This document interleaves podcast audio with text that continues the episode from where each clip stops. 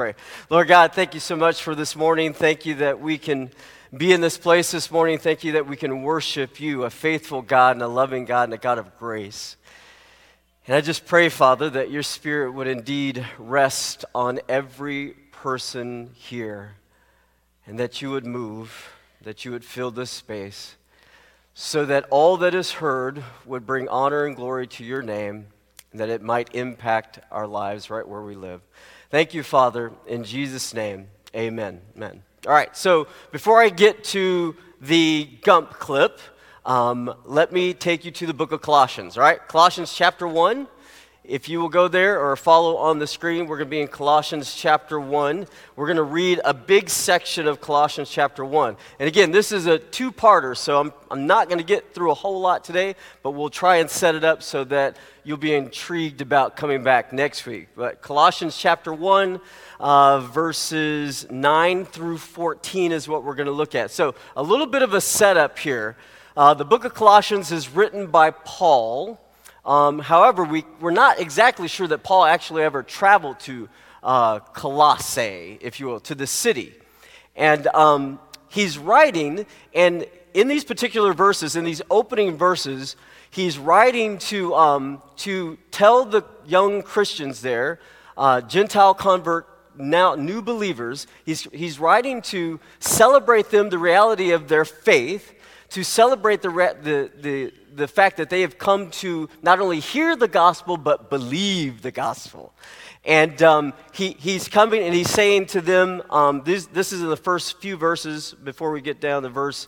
Uh, where we're going to start in verse nine, but he's saying to them, I am praying for you. I am lifting you up. And um, he's he's writing to encourage them and to let them know that he is aware of them, that he hasn't forgotten about them, that they matter to him, that that that he that he loves them. Just like a pastor loves and cares for his flock, he cares for them. So that's a little bit of the setup. And here we start in verse um, in verse seven. And we'll go all the way through fourteen. All right. You learned it from Epaphras. You learned it. Talking about the gospel. What did they learn? What did they believe? The gospel. The message about Jesus and his power to save. That's what they learned. You learned it from Epaphras, uh, who was a, a, a, actually a convert of Paul's.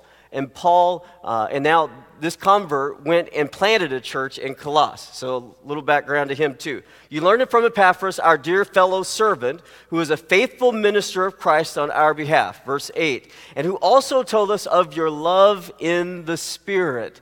Hang on to that verse in particular, verse nine. For this reason, since the day we heard about you, we have not stopped praying for you. There's Paul again saying, hey, I'm praying for you. I'm praying for you. We continually ask God to fill you with the knowledge of his will through all the wisdom and understanding. Here's that word again, the Spirit, the Spirit that the Spirit gives. Verse ten, so that you may live a life worthy of the Lord and please him in every way. Bearing fruit in every good work, growing in the knowledge of God, being strengthened with all power according to his glorious might, so that you may have great endurance and patience, and giving joyful thanks to the Father who has qualified you to share in the inheritance of his holy people in the kingdom of light. For he has rescued us from the dominion of darkness and brought us into the kingdom of the Son he loves, in whom we have redemption, the forgiveness of sins. So a big section of Colossians, and we'll we'll, we'll work our way through it um, over the next couple of messages. Um, but here's the thing. Here's the thing. What they were dealing with in Colossae was was significant, and it was challenging to their faith. And that's what prompted Paul to now write to them. Now let me go back to the Gump clip. And let me go to a Gump quote. Some of you saw the movie, watched the film. It's your favorite film. So you'll recognize this. Gump says this. This is a quote from Forrest Gump. You, you won't hear this anywhere else, folks, but at the bridge on a Sabbath morning, all right? Forrest Gump quotes, I don't know who was right, Mom or Lieutenant Dan, he says, whether we all have a destiny or whether we're floating around accidental like a feather on a breeze. The heart of what the Colossal, the Colossal, the Colossae church was dealing with had to kind of do with this philosophical dilemma that Forrest Gump describes in the film, and that, which was illustrated in the, in the film clip. Because essentially what was going on in the, the church at Colossae was that people were coming along to these new believers and saying, really? Really? Is Jesus really all that there is? All this stuff that, that you got from Paul via Epaphras, is that really, is that really substantial to really help you make sense of life? I mean, after all, is, is there... Is there really a God that's actually active and engaged? And is there really purpose and meaning to life? Or are we just sort of here? And as long as we're here, we should, we should take in as much knowledge and information as we possibly can and learn how to navigate life on our own to lead to the happiest of lives that we can achieve. That was kind of some of the information, some of the philosophy being taught to the people at Colossae. Now, naturally, as you might imagine, that creates a little bit of a distraction and a disruption to people who are fairly still new in the faith. They're still trying to come to grips with the reality of a Jesus who came back from the grave. They're still trying to wrap their minds around the fact that there's just this one God, and, and in this God is the source of all wisdom and truth that will help you navigate your life. But this God is invisible. We can't see this God. Maybe if I if I acquire knowledge and I acquire wisdom, um, I, I can understand that. If I can sort of take an, a, ra- a rational, enlightened approach to this life, that will help me make sense, because there's knowledge and there's wisdom and there's rational thought, and, and I can hang on to that. So they're challenged in, in really, really significant ways, not unlike you and I are challenged. Secular culture doesn't always buy into the notion of this of this Jesus. In fact, they probably look at us and think we're we're fairly ignorant people to believe that there's this Jesus or this God that sent his only son to save humanity. To a lot of people, it sounds rather foolish. Certainly doesn't sound rational or logical. And so this is kind of the dilemma that they're faced with. Is there an is there meaning and purpose? Is there a God who is who has been intentional and being active in our lives? Or is it that we're just sort of left to the whim of the wind? And that was deeply challenging to the believers at Colossae. And so Paul brings a word at a very important time to try and encourage and strengthen and lift up and and inspire the believers, because he did not want them to fall. He did not want them to lose faith. And notice what notice what he says. Um, if you go down to or if you go to Romans chapter eight and verse eleven, because you and I are kind of faced with the same uh, challenges. Romans chapter eight and verse eleven, we'll put it uh, on the screen. Um, he begins to talk to them talk to them about how how Jesus, how the God of the universe continues to inform them about himself, how God helps to come along, how God comes along, how Jesus comes along, and by his Spirit helps to affirm and to reaffirm our faith. So go to Romans chapter eight, verse eleven, it says this: the Spirit of God who raised Jesus from the dead lives in you. All right. So you and I are in a similar situation as the church in Colossae. We're faced with all sorts of philosophies and truths and ideas about life and the meaning of life and where we came from and what is ultimately the purpose. Is there an end, or do, do we just sort of uh, exist here for a short time and then go away? And the gospel comes along like it did to the church at Colossae and informs you and says that Jesus, no, Jesus is real. Jesus has, has placed himself in your life intentionally. But he's not just a Jesus who saves. He's a Jesus who abides with you and continues to save you each and every day. Okay, that's significant. In other words, it's not, it's not just that there's this message of salvation where people are saved from damnation and hell. It's that there is a God who saves, but then abides and helps you to have a sense of meaning and purpose and understanding in the life that you continue to live. Not only does he save once, but he sticks with you and he continues to save you because you need saving. Don't you? If we were to watch you during the week, we'd be like, Lord, please save them, right? Your children, Lord, please. That's the parents' prayer every night. Lord, please just save my children, right? So he's not just this God who sort of comes along as the as the the you know the, the fairy with, with three wishes, and and one of the great wishes is, you know, you can be saved. But he's a God who chose to come and to abide with, by his Spirit, living within us, is what Paul says here. And so then we're invited to trust and place our faith in this God as we live this life. It's not this one-time thing, but it's an ongoing, abiding faith. That's why Liberty's favorite passage is so important, because the very first word of Proverbs three, five, and six says this: trust. Trust in the Lord your God with all your heart, and lean not on your own understanding. Reject all your personal philo- philosophical ideas for the most part. Lean not on your own understanding, your grasp of knowledge and your understanding of everything, but in all your ways acknowledge him. Filter everything that comes at you, all the messages you're receiving, all the so-called truths that you receive, filter everything through him. Acknowledge God, and he will direct your paths. He doesn't just save you once, but he continues to step into your life and to direct your paths and to save you.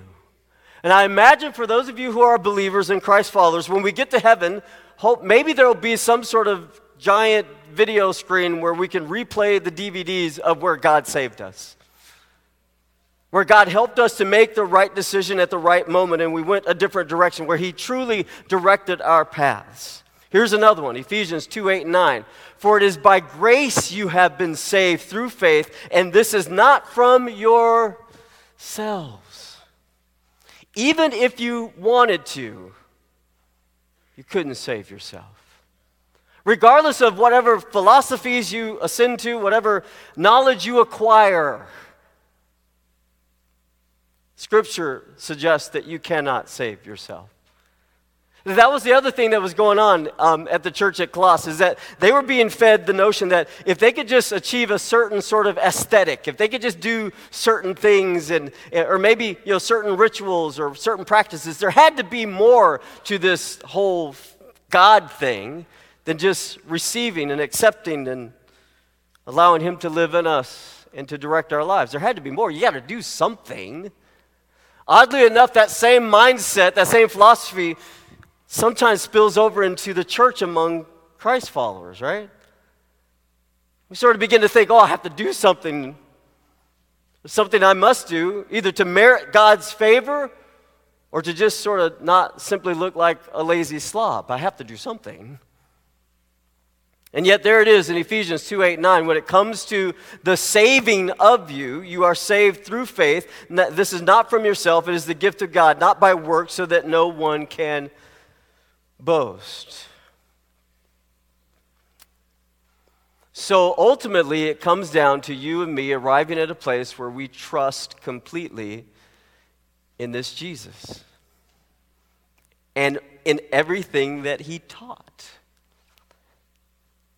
So I don't know how many of you have ever been on a leadership retreat, like a like a leadership team building retreat. Some of you done that? You, you done those things? Okay, apparently none of you are leaders. Okay. So if you go on these things, probably, it's normally a team building sort of thing, and um, they do these crazy things called trust falls. Have you ever done a trust fall? Yes, you've done these. You've done these trust fall things. I think they're absolutely ridiculous. By the way, great illustration. I get it. It's profound. But I am not trusting those people that are down there supposed to be catching me, all right? That is just not, I'm not down with that at all. Um, because I am literally putting them, the, my life in their hands, right? And if you look at the people on your team, you might see somebody that doesn't necessarily like you, right? So they might be okay with, with you falling through. Oh, I'm so sorry. Are you okay, right? So I'm not real big on trust falls, because you not, you can't necessarily trust the people that are there that are supposed to be catching you for the sake of illustration. And I don't want to die for the sake of illustration, right? So I don't trust them. I don't necessarily believe that they can catch me. I'm looking at the size, and I'm not real big, but you know, there might be somebody on your team that's not real big either, and you're going to catch me? So here's the thing. Here's the thing. The God of the universe is enough to catch you and to keep you from falling. It's not that, it's, you know, you can't rely upon any human philosophy. You can't rely on any human being, per se, to save you or to, or to catch you or to keep you from falling. What the gospel teaches is that there is a God who has the power and the capacity and the love and the concern and the care for you. That if you are to, if you are falling, or if you are fallen, which is the, our case as human beings, there's a God who steps in, and he doesn't need a team around him. He catches you. He keeps you from falling. And so the lesson for you and me, and, and here's, the, here's the crazy thing. If we're doing a, a team building thing, we can actually see our, our teammates and so forth. You can't see this God. Oh, you trust that he's there because you see his acts in nature. He's revealed himself to you at some level, but you actually can't see him physically. So you therefore have to, you really have to rely. You have to trust. By faith, you fall into his arms. And he sustains you. If you were to go over to Psalm chapter forty, Psalm chapter forty, it, it, it says, I waited patiently for the Lord. He turned to me and he heard my cry. He lifted me out of the miry pit, out of the mud and the clay, and he set my feet on a rock. He gave me a firm place to stand. That's a God who not only catches you when you're falling, but he stands you upright. And then he shows you how to walk. And he takes you through. That's, that's the whole idea. He abides with you. He doesn't just save you once.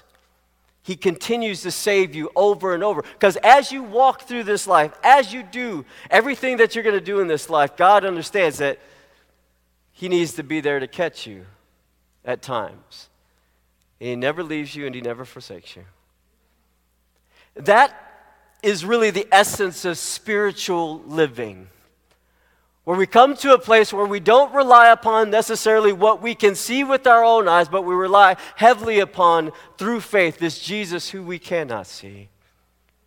And yet he's a Jesus who has revealed himself through us, because to us, because he's been with us. He's comforted us through junk. He's caught us when we were fallen. He's pulled us out of dark, ugly places. He is still this God who has revealed himself to us, but I still, I can't see him with my own eyes.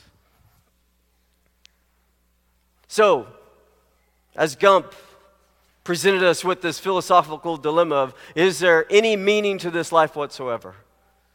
The gospel says yes, because there's a God who came, and he not only saved, but he promises to be with and to abide with you. He, pro- he, he promises not only to be with you, but to actually to come and dwell inside of you. And don't get it twisted. That doesn't make you God. That just makes you a place where God abides. And there is fruit from that. There is good that comes because God's Spirit dwells in you. And we nurture that Spirit. We allow that Spirit not just to exist in one small corner of our lives, but it begins to fill and blow up in our lives. And then we actually become these spiritual people. It's no accident that you are here. It's no accident that those of you who are watching are watching online. It's no accident you're seated in the pews and walking through this church today, because God, by his Spirit, is orchestrating things. He's moving. He's acting. It doesn't matter how far away from God you are. It matters not your understanding of who God is or how many Bible verses you have committed to memory. God is working. His Spirit is always working. He's always moving. Doesn't matter what you did last night or what you're going to do tonight or tomorrow. God's Spirit is moving and active because he does have a plan. He does have a purpose. He is doing things. All right, I got to wrap up with this. So, um, Christina and I will celebrate twenty-three years of being married. Thank you. Thank you. She's a she's a dear saintly woman. She really is. I mean, come on. Um, but I'll tell you this. This is um, um, when I proposed to her. We were. I was just finishing college, um, and uh, I, I planned this evening where I would propose. First, I had to go through the the awkwardness of calling her dad and asking for a hand in marriage. That was rough, by the way. Um, but he was cool. He he relented and, and gave his consent. But then I planned this this this time for the proposal. So I took her to this this restaurant in North Dallas, along the North Dallas Tollway, and uh, it's called Mesquite's. Nicest restaurant that I'd ever was going to have to pay money for and all that. But what I did, what I did was um, I set everything up. I, I went early, um, or I went before the night that I was going to propose, and I said, all right, I need roses. I want that table. I need roses. I need that fake champagne-like stuff so it looks really cool, and I just kind of need that corner over there. And I got all the wait staff involved, and I got like all the, the managers. I was like, dude, this is this is going down at your restaurant. This is big, all right? So you guys got to work with me. And um, they were really cool. They they did everything, planned the menu, had roses, chocolate. It was it was everything. And so, sure enough, at the right moment, all the all the people in, you know, the wait staff and it, they all knew what was about to go down. At the right moment, they um you know I, I got down on the one D and everybody's looking and looking, and and I got down on the E, showed the ring, and and she said yes, thank the good Lord, right? Because that would have been embarrassing. So. So she says yes, and we hug, and, and all of them started clapping, you know, so they were all in on it. Here's the thing, man. It took it took preparation and intentionality to make that moment special. And I think that I think that God is the God who is a God of preparation and intentionality. He doesn't do things on a whim. And the God of the universe goes around, and he's he's looking for people to propose a relationship to. He's interested in abiding with you and in your life. And so he has he has pulled out all the stops, and he has orchestrated, and he's arranged, and he's pre-planned, and he's done all kinds of stuff to try and intersect with your life to a cert, to to the degree that he can, and to the extent that he can influence your life and and, be, and become the sole one who directs and orchestrates everything that you do in your life. That's what he does. So it's not by accident. You're not some feather floating off into the breezes. A lot of this is God's purpose. A lot of it is God's plan. He's working. He's moving because he wants to know you. And he will tap into your spirit via his spirit so he can impact your life. Let's pray. Father God, thank you for this time. Thank you that we could be in this place. I pray again, Father, that your spirit would move. And I pray that you would act according to your will. And that many would be drawn to you because of your intentional plans and purposes that you're working out. In Jesus' name, amen. Amen.